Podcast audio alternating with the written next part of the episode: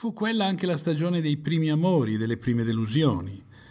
Per prima fece palpitare il suo cuore Luigina Visconti, ma poi la perse e lei sposò il marchese Giancarlo di Negro. In un soggiorno a Venezia conobbe poi la nobildonna Isabella Teotocchi Albrizzi, che fu a suo tempo musa del Foscolo.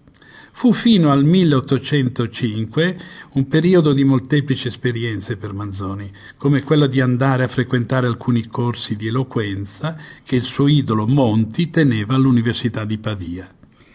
Invitato dalla madre Giulia Beccaria e da Carlo Imbonati, con il quale lei conviveva da quando aveva ottenuto la separazione da Pietro Manzoni, Alessandro Manzoni si trasferì nel 1805 in quel di Parigi.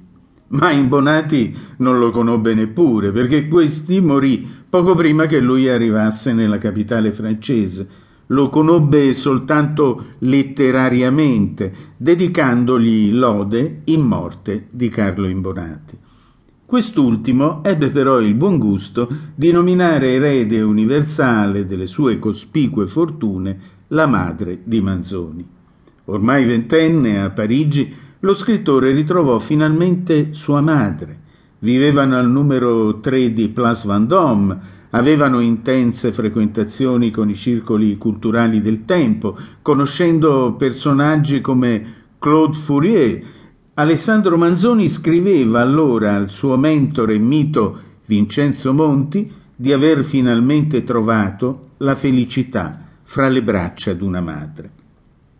Parigi e qualche ritorno in Italia. Durante uno di questi, nel 1807, apprese della morte del padre. Si recò a Milano, ma pare non prendesse parte ai funerali e comunque le parole con cui descriveva l'evento in una lettera all'amico Fourier eh, sono piuttosto fredde e Giulia Beccaria, più che della morte del marito, pareva allora interessata e preoccupata di un'altra cosa, trovare una sposa per il figlio. Giulia Beccaria aveva conosciuto a Parigi Charlotte Blondel, parente del banchiere ginevrino François-Louis Blondel. Blondel viveva a Milano con la moglie Marie e la figlia sedicenne Enrichetta nel palazzo Imbonati che aveva acquistato anni prima. E così ecco che i Manzoni lasciarono Parigi per andare a conoscere Enrichetta, sulla quale avevano sentito soltanto giudizi positivi ed i suoi genitori. L'incontro avvenne a Blevio nel settembre del 1807. Manzoni rimase incantato dalla dolcezza della ragazza e non esitò a chiederla in sposa.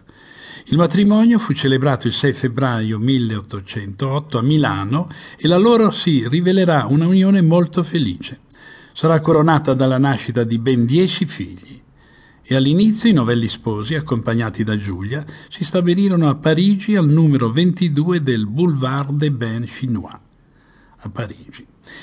In quello stesso anno, il 23 dicembre, nacque la primogenita Giulia Claudia. Non si sa esattamente se sia leggenda o realtà, ma a proposito della conversione di Alessandro Manzoni al cattolicesimo, si narra questa storia. È il 2 aprile del 1810, il giorno del matrimonio di Napoleone con Maria Luisa d'Austria.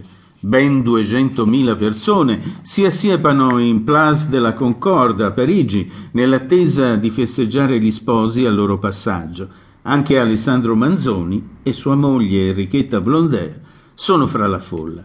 Ma a un certo punto accade l'imprevedibile. Qualcuno fa esplodere dei mortaretti, gli improvvisi scoppi impauriscono la gente. In un attimo la folla sembra impazzita.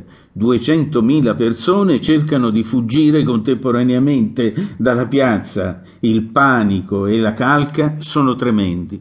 Manzoni è terrorizzato, si sente soffocare, prova un angoscioso senso di vertigine, teme di cadere, di morire calpestato, teme per sé ma anche per la moglie, che non è più accanto a lui, strappata da quella marea di gente. Disperato, riesce alla fine a riparare nella chiesa di San Rocco. E appena là dentro, in preda ad una crisi di nervi, si prostra in ginocchio, comincia